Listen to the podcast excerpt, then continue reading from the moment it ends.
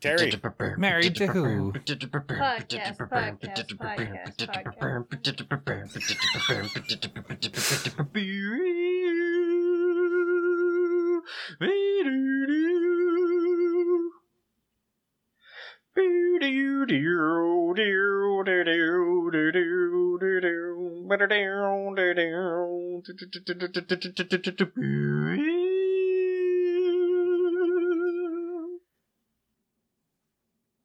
The uh the fun part of this podcast is how much work we put into it before we hit record, which is none at all. Jill finished watching this eight minutes ago. to be fair, it was a rewatch of the last episode because I fell asleep for the last two. Oh, I Ah. fully intended today to rewatch episodes four and five because I don't know what happened. I didn't. I just goofed off.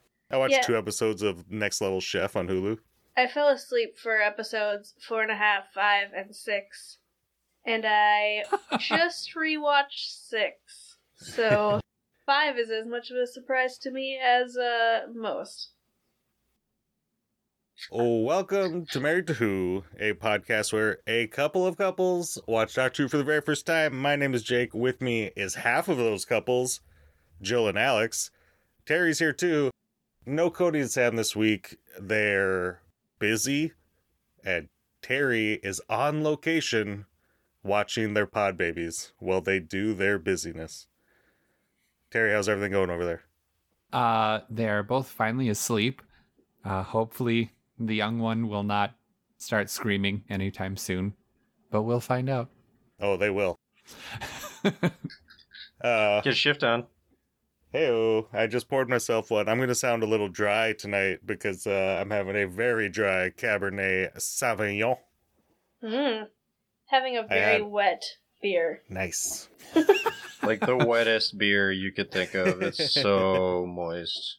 It's called the Spectre. Do you ever, you know how like when you're taking the the plastic off around the cork, and sometimes it's like really sharp, like it's a hard plastic. Oh yeah. Cut the shit out of my thumb. It was just Yep. bleeding everywhere. Yeah, you got to be careful with that with whiskey bottles too, because they use like a Ah. metal film, and it it'll yeah it'll get you. Yeah, that, I mean that's basically it's like yeah, it's like a metal. Uh, but had a great uh prosciutto and broccoli creamy soup from Home Chef that I cooked tonight. That sounds that sounds amazing. so good. Figured this Cabernet would go perfect with it. And you know what? I was right. Man, you classy as fuck. Prosciutto and broccoli Mhm. soup. That's you should uh screenshot that recipe and send it this way. I will. It's crazy easy. There's like five ingredients. That sounds real good. But yeah, finally get Terry out of my house. Decided to treat myself. Yeah, what the hell? this week we're here to talk about The Reign of Terror, written by Dennis Spooner. That name will come up again and again later. Directed by Henric Hirsch, aired August 8th through September 12th, 1964. Alex, yeah. out of 156 classic Doctor Who stories, where do you think this one fell? 105. Jill, same question. I'm gonna go 92. Oh wow. Okay. Terry, I'm gonna say 135. Alex was insanely close. It's 107. Ooh. That's really going to help. So, what I've been doing with this game is I average out your guys' score or how far you are away to give you a score. Terry's by far in the lead because he's he missed the one week where everybody was off by a bunch. But that guess there, Alex, uh, is going to get you right back in the game. Hell yeah. I didn't know it was a game to be in. Thought we were done Oh. with games. Everything is a game. We gamble on everything. Follow our Twitter next year for the Royal Rumble if you want to gamble on it, because Oh, we did this week. Hey, Jill, Yep. what'd you think of the Reign of Terror? I, despite falling asleep, uh, I did like it. Like I, I liked the just kind of historical. Like when I went into it, not looking for so much of a story, but looking for just like of a historical information. um, I, then I liked it a lot. Like I didn't, I didn't think it was really strong. If it was, you know, a standalone, not telling about history, hmm I don't think I'd love it. But just knowing that they're like trying to educate the audience and, um, you know, putting real life things into Doctor Who with a whole big TARDIS team, Right. I liked it. Yeah, actually, I have something interesting to say about that. Um, after or in in a few minutes, but uh, remind me, Alex, what'd you think? I enjoyed it. It was neat. Uh, the French go hard, and and then now they're like super chill bros. So maybe maybe we got something as America to look forward to. Uh, you're coming in pretty hot compared to Joe right now. Jesus, really?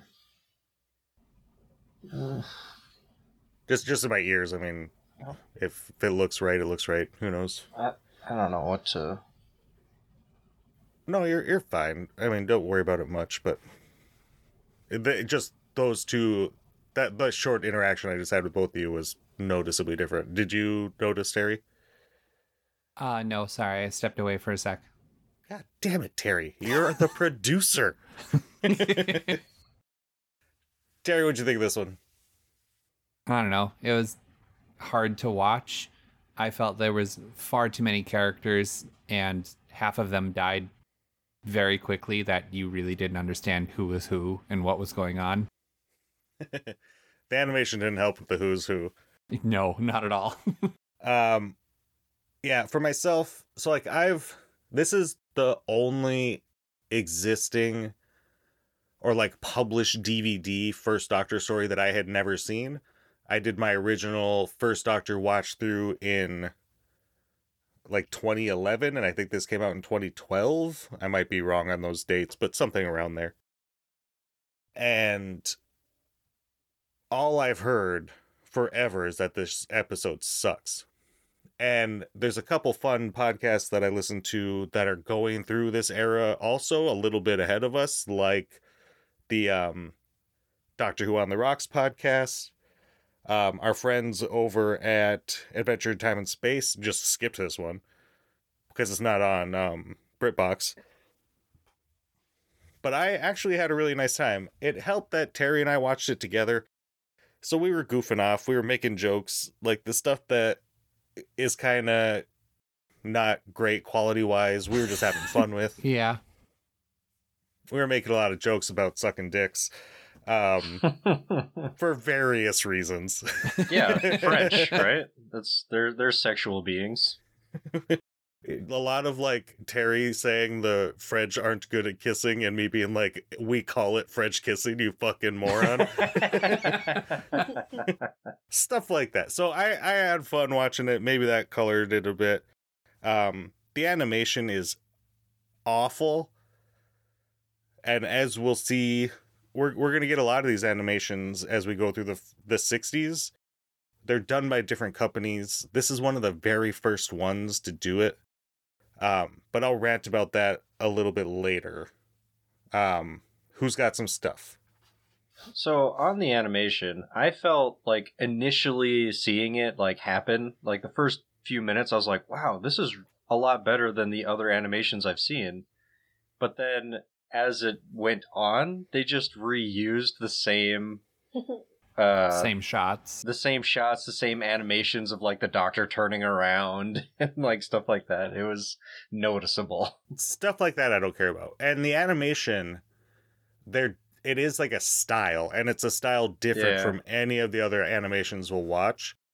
What I didn't like about it is that the was the direction.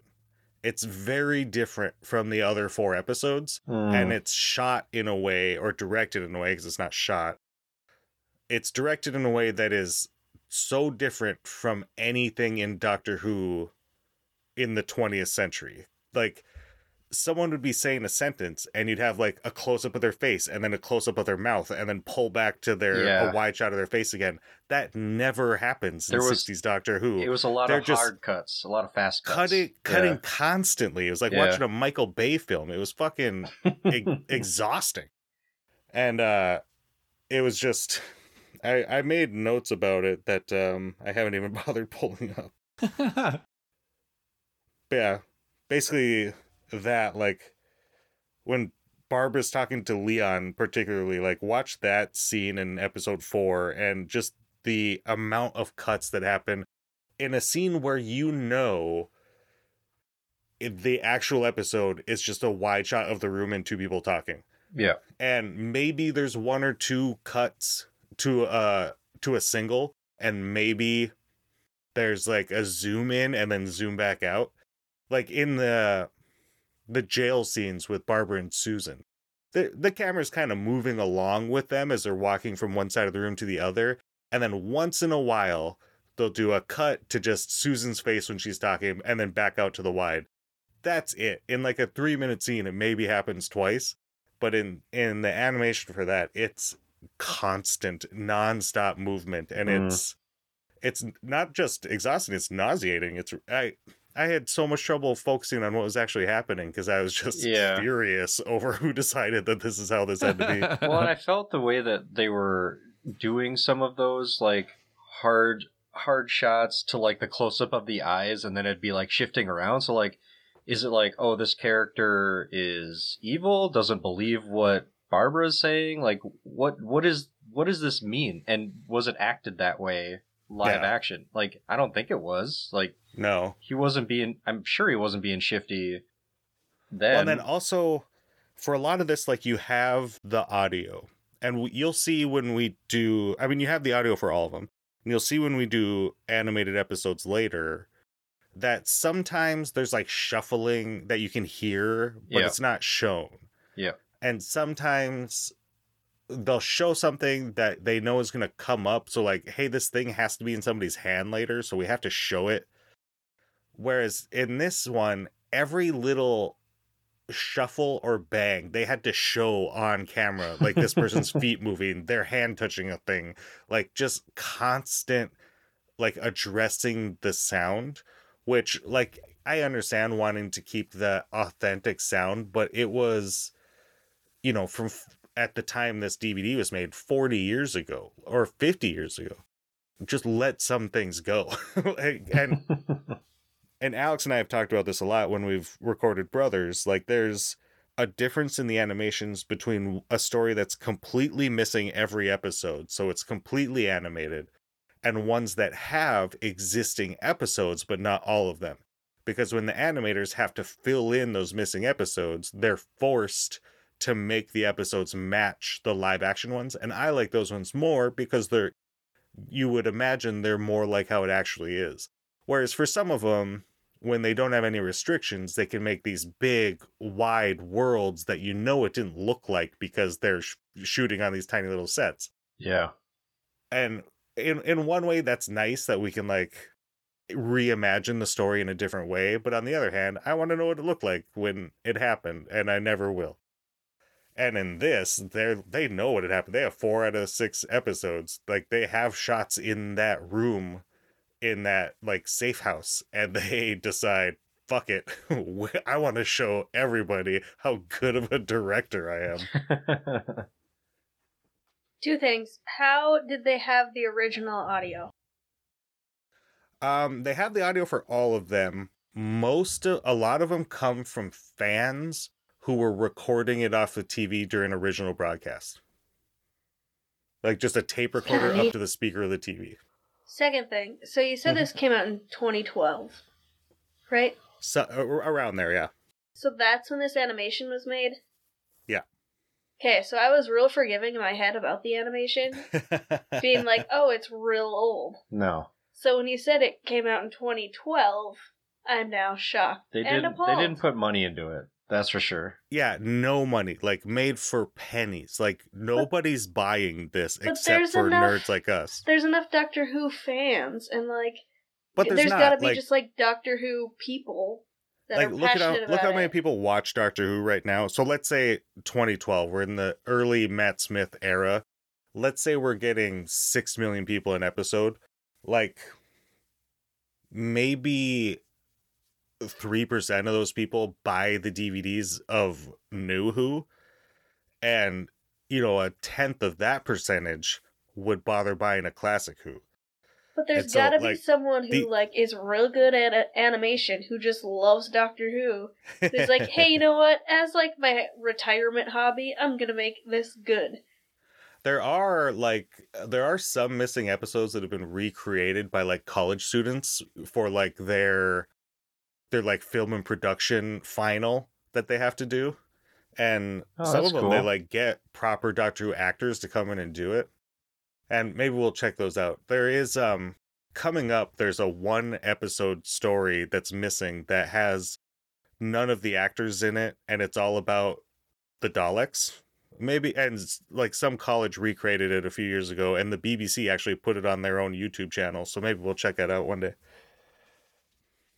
Gi- give me one second i'm gonna go grab the box of this dvd and make sure i'm getting the dates right I was gonna say on top of the animation stuff, uh, it looks like it was all like a 3D form that they put the picture on, and then we're rotating it around. W- When watching it, um, there would be times where they would be in the the dining room with Barbara and uh, Frenchman, I forget his name.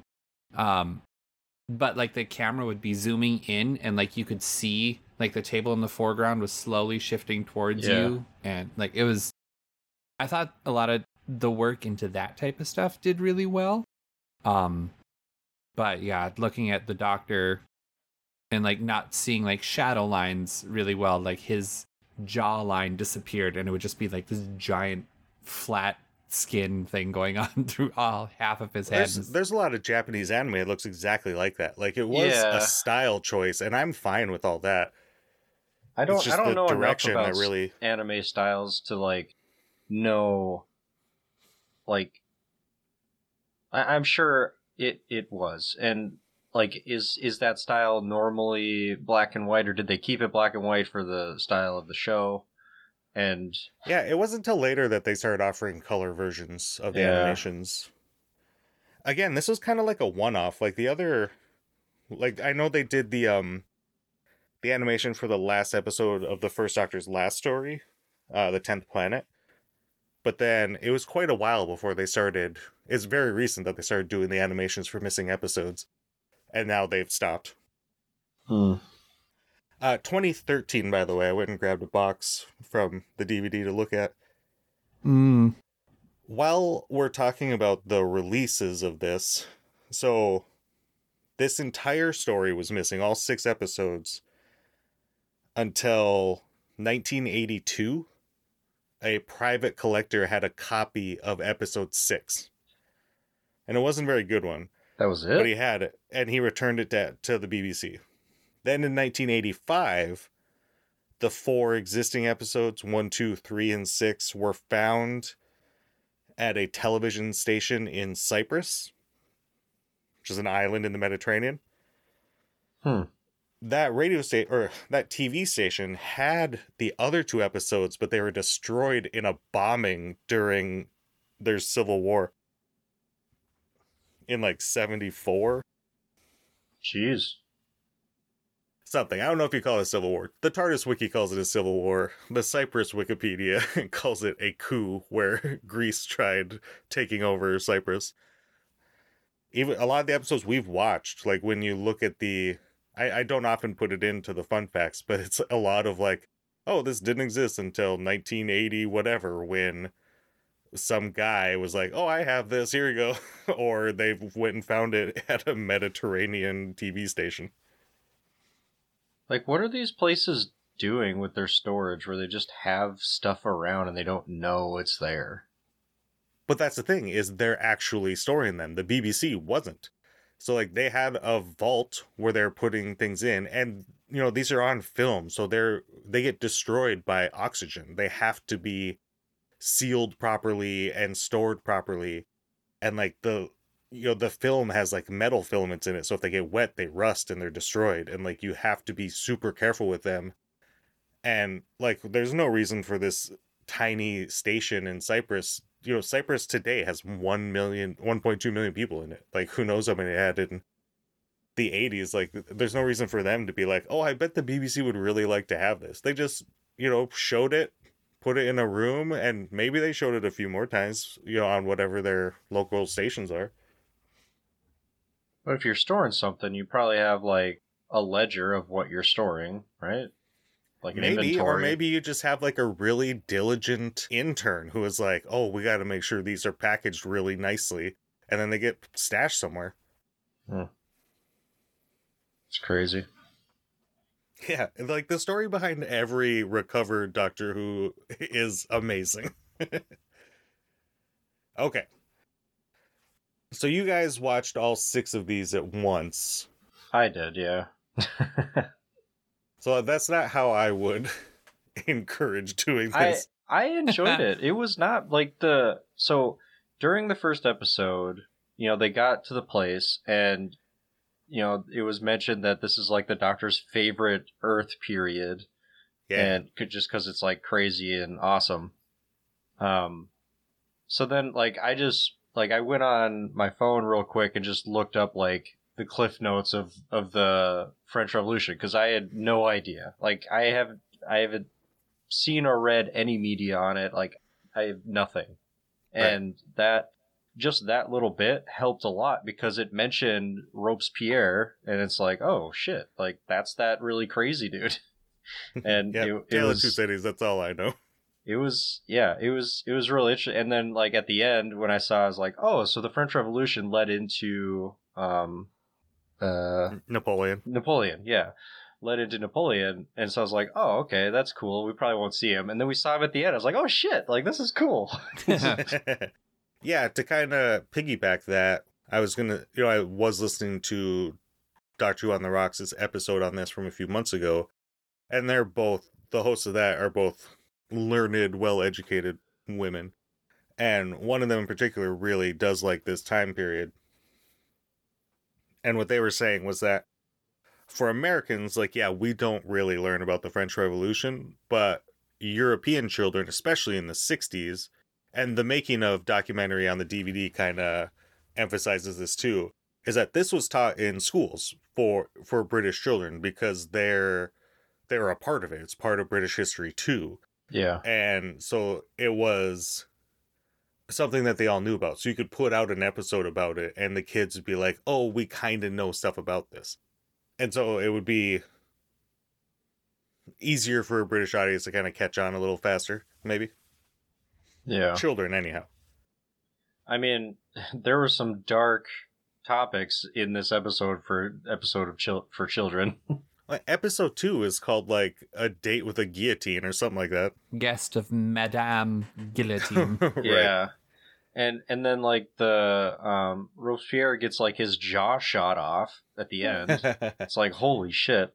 And then um there was that like rapey scene in the jail with with Barbara. It's like, oh. Oh, that was that was the reason um, Terry and I were talking about uh, dick sucking most of the time. yeah. Like Barbara, I understand. No person should have to be subjected to a- any any kind of sexual assault. Terry and I were just sitting in our living room making jokes. We weren't trying to say anything, but I did yell at the TV, "Come on, Barbara, she's just a child. You can't just suck a dick to save her life." because they were sentenced to death. They were going to be executed in the Yeah. morning. I'll suck every dick in this place to save my life. And if I have like a 14, 15 year old girl with me, like, I'll suck even more just to save her life. Like, she's my charge. So that so that kind of just got us on a bent of just talking about anytime two people went into a room together. we were we were having a lot of fun. Ti- time to suck this dick. Here we go.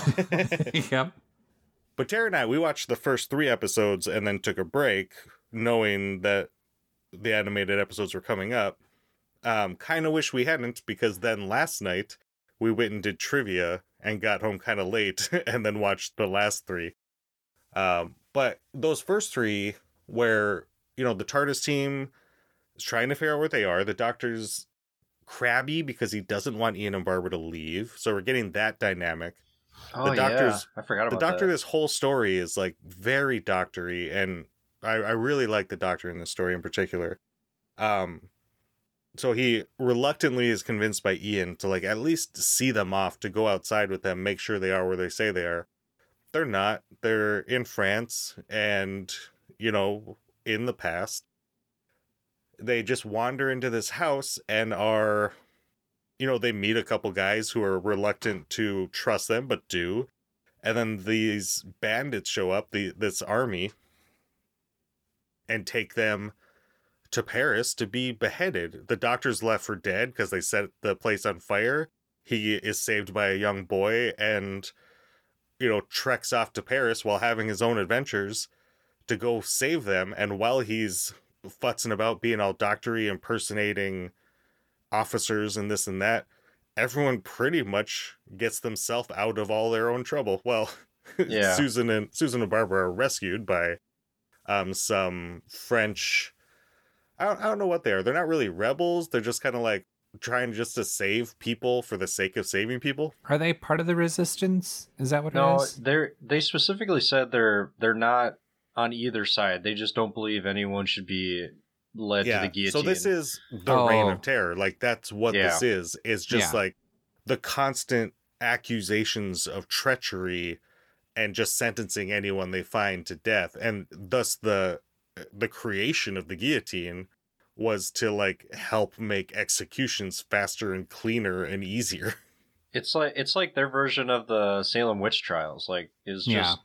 like anyone you didn't like, like you're a traitor. Didn't even bother with pretense. There's like you're all you're all traitors. Yeah. They had the line in there of uh, what was it, 340 some executions in nine days, and I was wondering if that was like legit real or was that just a random number thrown out? And that's that's just in Paris. Like apparently Yeah. there's regions that have their own numbers. Oh yeah, because the doctor's character was from another region. Yeah. And they're like, oh, we need to get together to chat about your numbers. And then there's just these guys that are like, we just need to try to rescue people from being murdered as as uh traitors.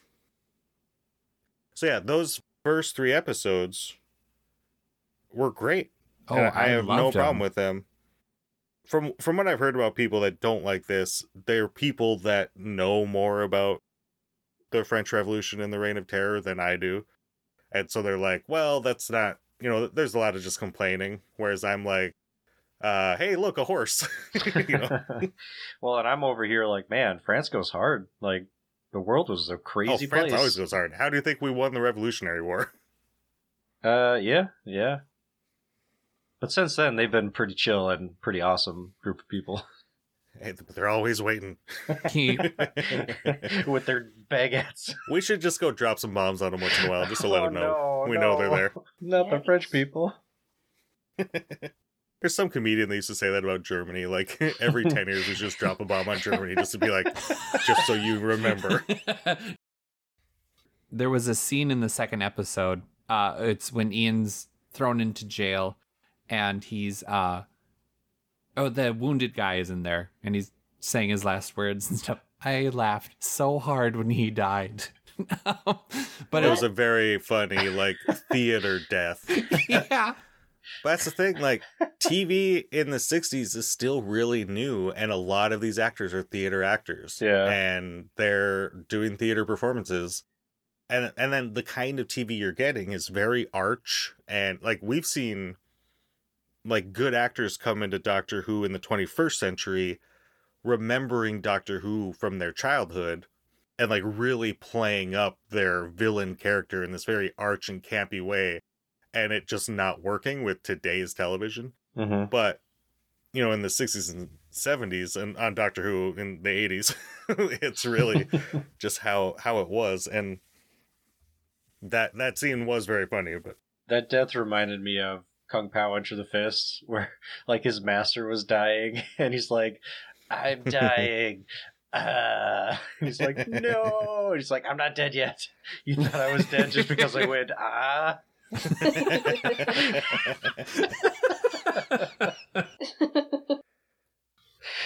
It was funny. Oh, and some of the lines in there too.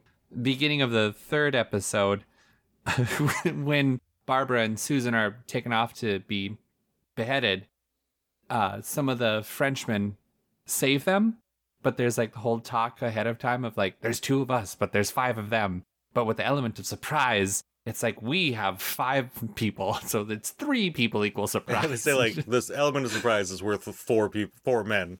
It's yeah, like really? That, and- or Terry goes really, and I just heard him go, "Yeah, everyone knows that. Surprise equals four men. Come on." and then Jake says, yeah, and they all have single shot guns, so it's gonna be great. right.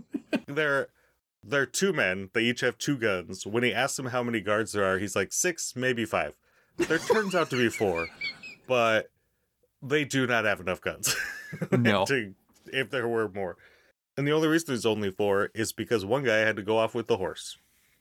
Oh, Oh yeah, yeah. In that fight scene though, uh, you saw them shoot their guns, and then uh, he had to like pick up the rifle of a dead guy to shoot the last guy. Like Ah, yes. that's that's some crazy warf. Like if you go in knowing you have one shot, like man, what if you miss? You're just fucked.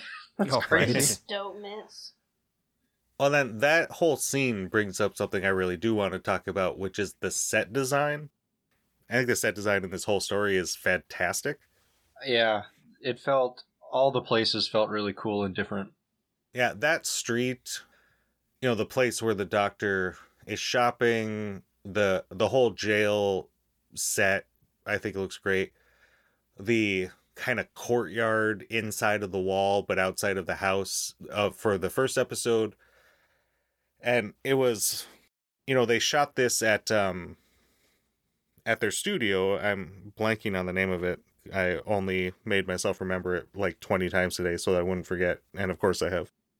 But after the third episode, I think they moved to BBC Television Center, which is a much bigger studio and doesn't set the sprinklers off when the lights get too hot. And so they they had like kind of like those those French street scenes. Um, the sets were in there, and they it, the the director and everyone. I'll just get into the whole thing. The director Henric Hirsch was in way over his head. He had never directed anything before. Uh, Verity Lambert saw like a play he had directed and was like, "Oh, he's great. We'll hire him."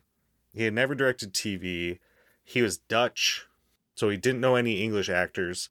The production assistant, who's all over the DVD if you watch the making of stuff, uh, Timothy Combe, like did some of the casting for him because he knew, like he had been around, he knew some British actors, and during the second or third episode, he was like having such a hard time, and Carole Ann Ford is on the DVD, and she's like, he was a prick, we didn't get along, I didn't really like his style. Uh, he ended up collapsing from like stress Whoa. and had like a medical emergency. On the DVD, it's so funny. Nobody will say who directed the rest of the day. Like, the actors are like, "Oh, I think it was Timothy Combe," and, and then it cuts to Timothy Combe. He's like, "It wasn't me." And then he's like, "Hey, it might have been this guy who directed Keys of Marinus, or it might have been this other guy who was a director in the building." And they're like, they called Verity Lambert down, but she's like, "I don't know how to run a studio." And then uh Carole Ann Ford was like, this person was telling us what to do, Verity was telling us what to do, then this other person was telling us what to do. And she was just petting a, the horse the whole time because she loves horses, so she had no idea anything was going on.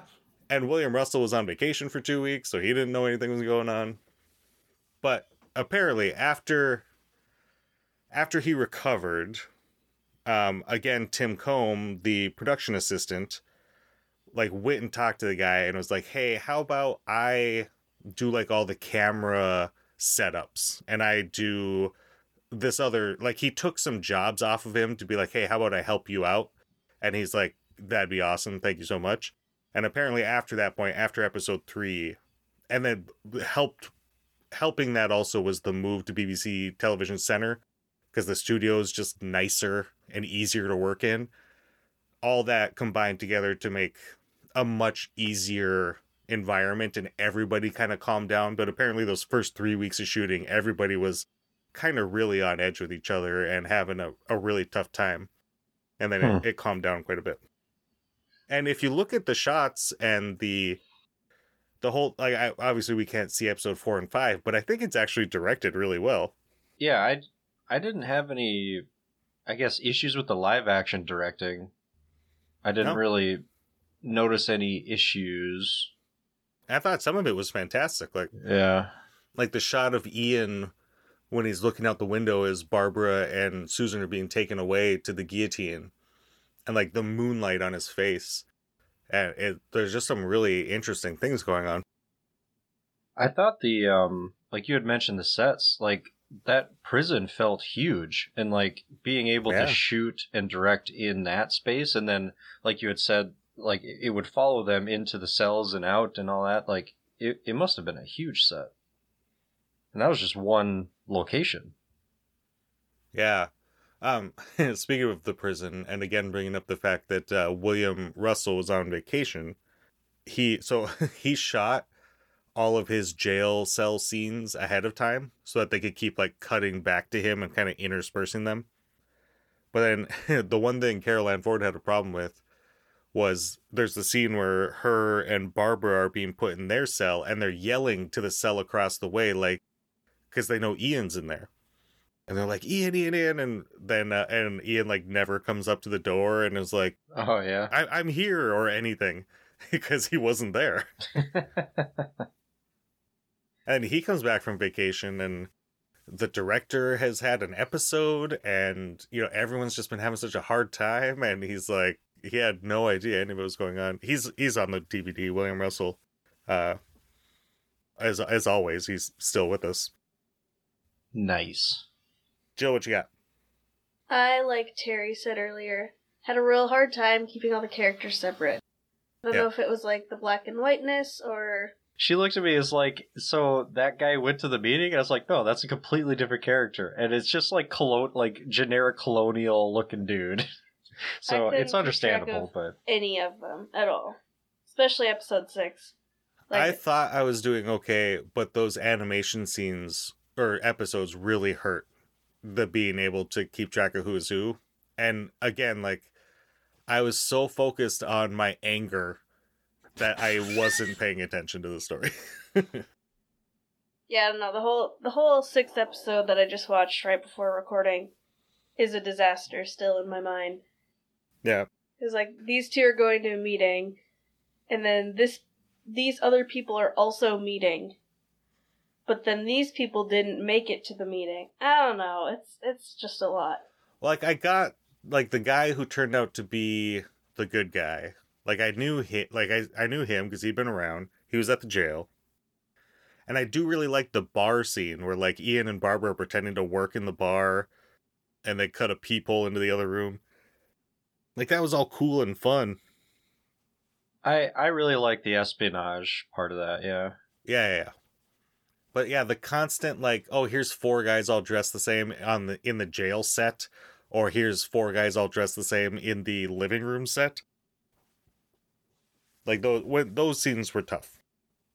Like imagine They being were. a seven year old and you're on week five of this bullshit. Oh God. and you're just like, we get it. what's it's happening? French. Yeah. Where's the fucking Daleks? And Yeah, you'll see, was- like, you know, in those Dalek episodes, they're getting, you know, 10, 11, 12 million viewers. And this one got like 6.9, which, speaking of sucking dicks, any American uh, broadcaster would suck a million of them for 6.9 million viewers of anything. But uh, back then, you know, it's good enough to keep going. I also thought the was it purposefully Susan Light? No, it was. It's so funny because on on the DVD and on the commentaries, Carole Ann Ford is like, "Oh, this is one of my favorites. I really like the historicals. I like them more than the space ones." And uh she Susan does absolutely nothing in this story. She's just sick and whiny the Yeah. whole time. Like they're escaping. They've opened a door to the sewer. They can get out. And Susan's like, I can't. There's rats. they're gonna cut our fucking heads off in the morning. Get- like we can go hang out with some rats. Like I'll make them my parents. Like we will live with them forever. They're gonna kill us in hours.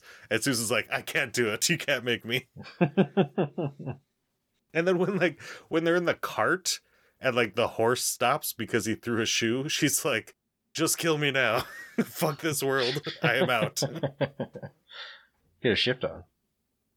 Yeah, she she did nothing. That was that is very apt. Ian didn't do a ton either, but he literally was on vacation. Um, Babs had a couple almost nip slips in her dress. What? Ter- Terry pointed one out to me. There were a few Mhm. others. Huh. Yeah, the design of her outfit uh when she was like digging in the cell to get out, uh that was like the whole open chest. Like it just there's Oh. no form holding it, so I see. Okay.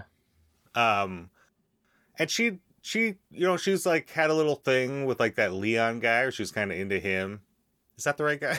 He he, Uh, he ended up being bad. yeah. Oh, the Yeah. pinstripe suit. Yeah, Yeah, yeah, yeah, yeah. yeah.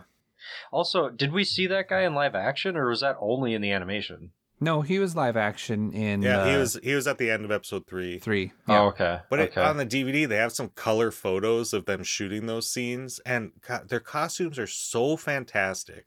They look so good, and the doctor's costume is amazing. Like it's red, white, and blue. Like it's the French flag colors. nice. It's not. It's not just black and white. Like it looks so good. But of course, we just have set photos of that, and uh, I, I highly recommend checking them out. the doctor had to probably take like an hour to put all that shit on. God, he had, he had like layers on layers. I can't imagine him just like being not sweaty. Well, yeah, in those studios, they get hot. Oh well, there's he so many lights. didn't have to do anything physical. He just had to stand and walk. That's all he had to do. But another thing um, they were saying is so uh, William Hartnell, he gets really frustrated with directors where he doesn't feel like they know what they're doing. And according to Carole Ann Ford on this DVD, like William Hartnell, and we kind we see it in that docudrama um, Adventure in Space and Time.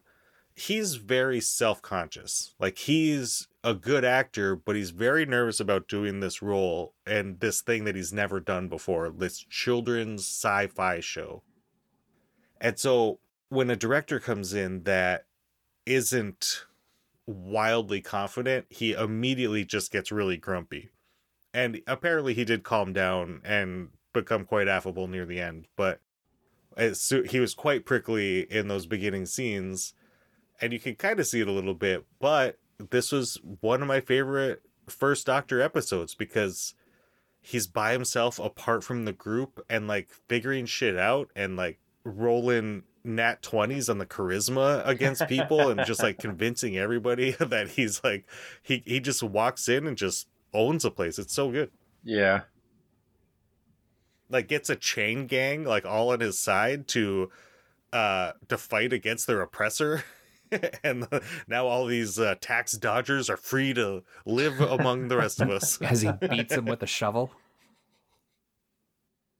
Yeah, they really had to do that cut to the guy snoring to let you know he wasn't dead. Right. Because the doctor like- just bludgeoned him. I was like, did the doctor just kill a guy? Like, what is this episode? but that that was a fun scene, and William Hartnell was great in it. And he, this the writer Dennis Spooner, who we'll talk about more because he he becomes a big part of Doctor Who. He, he writes a lot more episodes. He'll be the script editor uh, one day. He adds this element of humor into his episodes that we don't necessarily necessarily see with a lot of other writers, and uh, that aspect of it was really good and and William Hartnell's good at that, and you wouldn't necessarily associate him with like being really good at the humor parts. But we'll see pretty soon an episode that is just a or a story that is just a flat out comedy, and William Hartnell's amazing in it. Nice. Does he do his little like Doctor Who hoo hoo hoo like Winnie so the much. Pooh? You've you've seen it. Oh, you know. Oh, oh, okay. Yeah, that's my favorite. Like first Doctor thing is when he gets excited and giddy, he just starts making these noises, and it's awesome. Jill, you got something to break up this sausage fest? I don't. This French sausage fest. All right. Well, we're getting pretty long in the tooth here, and we barely talk about the episode. We kind of just talk about production, which is fine. Um, because what else you could talk about? There is one last thing I want to mention, which is this is, and I was wondering when watching it with Terry, and I found out it is the first story to have location shooting in it. Like they go outside with an actor to to show the doctor like walking out in the in the grass fields and along a French road. Oh, And that that actor was not William Hartnell. It was yet another actor to play the first Doctor. We will see so many. But that guy's name was Brian Proudfoot. You might con- you could just consider him a stunt double. Everybody has stunt doubles, but I am going to consider him as a an actor who has played the first Doctor because he's in multiple scenes. I want to use I want to use his name as like a D and D character. That's, that's Right. amazing. like just a gnome archer, Brightfoot. so we have seen for this podcast four different actors play the first Doctor. We've seen William Hartnell. We have now seen Brian Proudfoot. We've seen David Bradley play him in the Twelfth Doctor's finale, and we've seen a young boy called Michael Jones play him when he's the little boy sleeping in the barn in the episode Listen, when Clara goes and talks to him. So we've seen four actors play the first Doctor. I think there's at least two more. and so uh it's it's one of it's it's fascinating because it like only happens with the first Doctor that just multiple people play him over a course of time. So I wanted to point that out. Yeah, that's. I I guess I I didn't even consider like the kid playing the doctor because that of course that was the first time. That's weird that like when a Time Lord regenerates, they don't go back to kid form. So once they're an adult, they're always an adult. That's Maybe. Hard to say. Who knows? Yeah. River regenerated into a kid, but she was a kid. Wait, what? She went from kid to kid. Yeah, yeah. She was like it was like you can never go back. It's always equal or above. No, Oh wait, no, 'Cause you're you're right. 'cause- Capaldi turned into Jodie. Yeah, you're right. Yeah, yeah, Hartnell turns into Troughton. yeah, Yeah. yeah, yeah, yeah. So who knows? We could have a never like teenage child, doctor. never, never like adolescence. But could you imagine? I think they talked about it on the most recent Neither the Time Nor the Space. Like, what if a, you got a really good child actor to play the Doctor, That would be amazing. right? I don't know if they can handle the stress. Ugh. Also, I don't think good child actors exist. Oh, there's good child actors. I don't think so. I think Yeah, you have a better Shirley chance of finding a like a good child theater actor.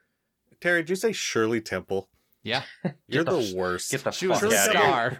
Shirley Temple wasn't a good actor, or she would have continued being famous as an adult. She was a performer who was cute as a button. Yeah, doesn't she just play herself? She was a song and dance lady. Oh yeah, and now she what is it? She's a what are they when they're um A representatives slut. of themselves in other countries? Oh, a delegate Ambassador? Ambassador. She's an ambassador. ambassador now. of what Is she country? was, but Yeah, She died like eight years ago, right? probably. I mean, she's fucking old. But What do yeah, you mean, she probably? when she She's an ambassador of to the Czech Republic. Yeah, Oh, She died in 2014, almost exactly eight years ago. Like eight days away from eight years ago. rest in peace, Shirley Temple. Yeah, we all thought you were pretty decent. Uh, I mean, decent enough. Like America has a drink called the Shirley Temple. Yeah. See, she's famous. Yeah, well, there's no doubt she's famous. There were like four movie stars in the 40s. hey, you want a tweet? give it to me. Tweet. So I didn't tweet out until three hours before we started recording, like, oh hey, sorry for late notice, but we're gonna record. Um, so only BT Flippity Gig got back to us. Um, they say feels pretty bland, especially compared to the stuff on either side of it. Very true. Plus, it gets my unrelenting hatred for having Barbara be OOC. At least the Doctor gets to have fun playing dress up, and I'm always a big fan of that. To which I replied, What does OOC mean? Yeah, that's what I was going to ask you. What is that? Is Yeah, that out- oh, of course, Out of character. out of character? What? Which I've heard other people say this, and I don't 100% agree with it. Um, but it's, I believe they're specifically referencing, because the podcast I listened to today, Doctor on the Rocks, they brought this up too. Um, I believe they're specifically referencing the scene in which she laughs at their plan to stop Napoleon because she knows that Napoleon is going to be the leader. He's going to win Yeah. he's going to name himself emperor. Um and she's just like doesn't matter what we do history can't be stopped. And people are saying like well that's out of character for barbara because of the aztecs. I or maybe not even because of the aztecs. I think because it's just her and the doctor in the scene she's specifically bringing up the aztecs to be like you see i i've learned my lesson. Yeah, and it's kind of it's can't a more of a mea culpa than like a proper like the fact that she laughs puts people on edge because it's like a very serious issue and she's like well you're all fucked anyway. There's nothing we can do which is kind of how i think i would behave. But i think because it's specifically just her and the doctor in the scene it's more of an apology to him or just a way of showing him that he can trust her and not necessarily wildly out of character. But I, I could totally understand why why you would say that it is, and you're probably right, because I'm an idiot. No, I I agree with that.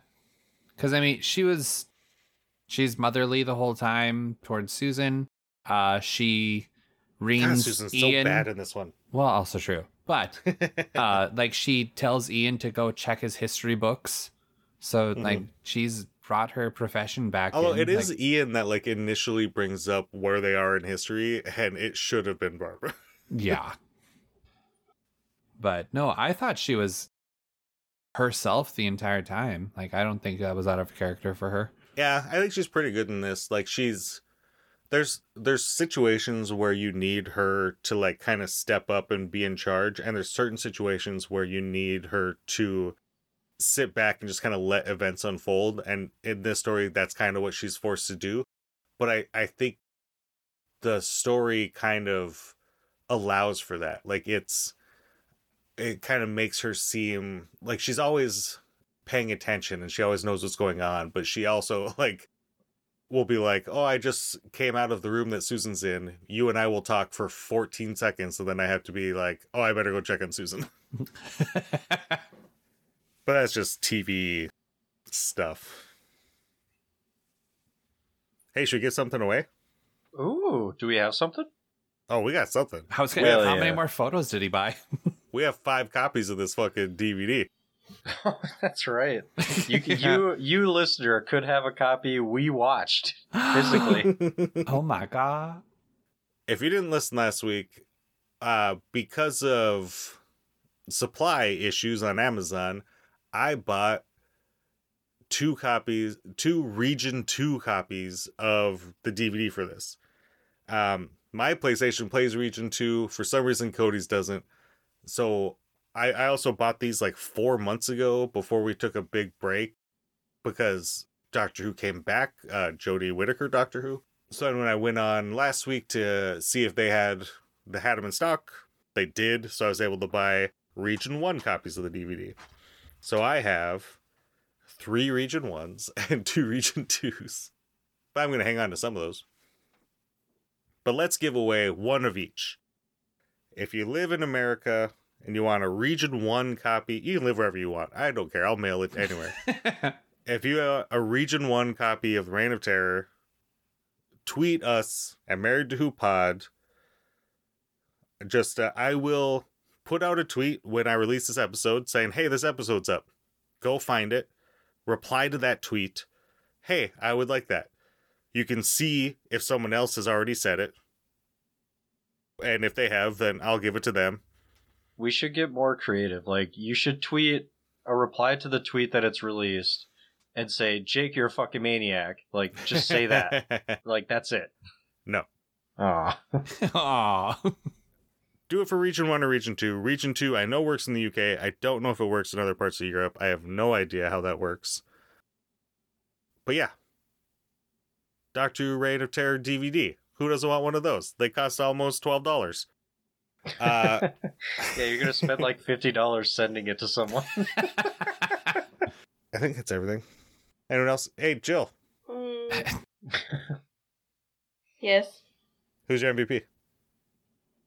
Okay, well, I've been thinking about that most of the time, and I decided that I was going to give it to Barbara. But then you all had this in depth conversation about how Barbara sucks. Our conversation is about how Barbara's awesome. yeah, the tweet said you she were not listening to our conversation at No, all. your conversation is mostly like, yeah, I guess this is out of character. Yeah, she should have done that. But I think all of that was writing and not her acting. I think she did great. So, Me Barbara. too. Alex, who's your MVP? I'm gonna go with um, and I, God, I some of these names I had trouble remembering, but the the guy that was bad but ended up being the guy Ian was looking for, whatever his name is, like John Steele or whatever. Uh, Stirling. Stirling. sure, yeah, yeah. James Stirling. that guy was really good. I enjoyed him a lot. Hello? they're they're looking it up, I assume. No, they, he's not in the credits as John Stirling. He's in the credits as his other name, which I don't know. Terry, who's your MVP? I I don't know how to look this one up, so it's on you, Jake. I'm gonna go with the music soundtrack.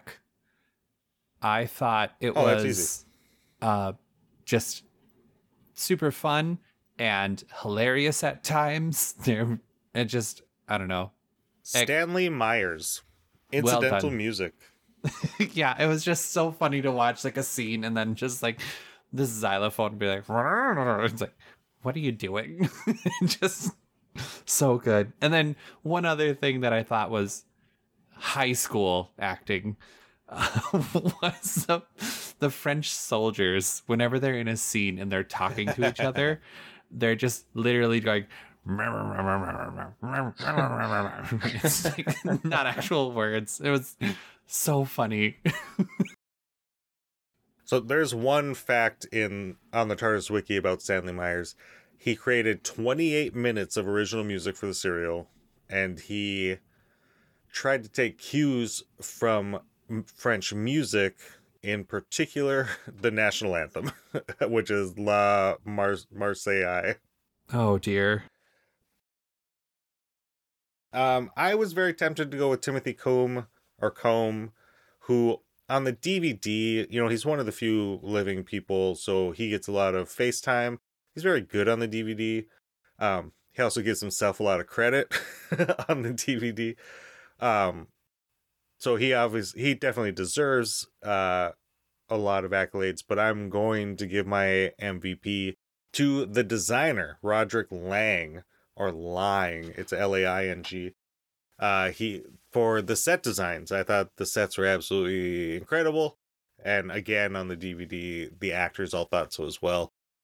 And I think it really helps during a troubled production, which this was, to at least have an environment that looks good because it it solves a lot of problems or at least hides a lot of problems when your sets just look good.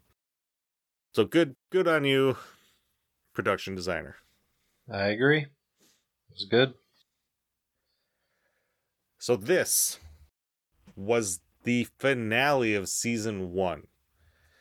They had like a 6 or 8 week break and then season 2, which we are getting into. We we are planning on taking a break from classic, but not until after not this upcoming one, but the one after. I don't want to spoil what it is for the people who do this podcast.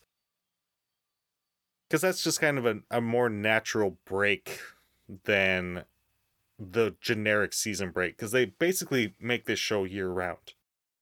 I was wondering why they had like this really like trying to be thought provoking ending of the episode. It's like right oh, with like the stars. And... yeah, yeah. Yeah, like, we didn't bring that up at all. it's like oh, I, I guess that could be the end of a season. But in in throughout the 60s, they basically average like 45 episodes a year, which is why it's going to take us such a long time to get through the 60s. But then once once I get to the 70s, that goes down to 25 episodes a year, which is much easier to get through. It's like, oh, four stories and we're on to the next season. Uh but after season 2, we'll find most of the 60s are missing. So for next time, Jill, you're going to love this three episodes. Yes. That's it. You only have to sleep through two of them. Heyo. Perfect. It's a three parter. It's called Planet of the Giants. It was supposed to be the second episode ever, but the script wasn't really good and wasn't ready. So they had to just grab any old script that was actually just completed, and they ended up making the Daleks. Hmm. Who would have thought that that dumb coincidence that it was the only script ready would have saved the show? And here we are, almost 60 years later, talking about it. So they took the one that they didn't want because it was bad and made it the first episode of the next season. It just wasn't ready. Oh, okay. And we'll talk about it more next week, but it still kind of isn't. Like, they shot four episodes and they're like, this sucks. And they edited it down to three. Oof. And so we'll see later, they had to make another sing. So, what we were talking about earlier, the one episode that doesn't have anyone in it, they had to make an episode to fill out the production schedule. So they they wrote and made a one episode story that has none of the main cast in it because they already shot all their contracted episodes. Wow. Oh, should be interesting. Alex, give me the song. boom, boom, boom, boom, boom, boom. Oh, wrong. Uh, Not that song. dun, dun. Sorry. God damn it. Uh, this has been Married to Who, our episode on the Reign of Terror. If you would like to participate, maybe get some prizes, maybe tweet us your thoughts on things. You can do so by following us on Twitter at Married to Who Pod. If you want to listen to this podcast, you can do so on Spotify or Apple Podcasts. Spotify only has our most 100 recent episodes, but you can find all the episodes on our website, marriedtowho.com. On behalf of myself, Jake, Jill, Alex, Terry, and Cody and Sam out there somewhere. Thank you so much for listening. Please join us next time for Planet of Giants.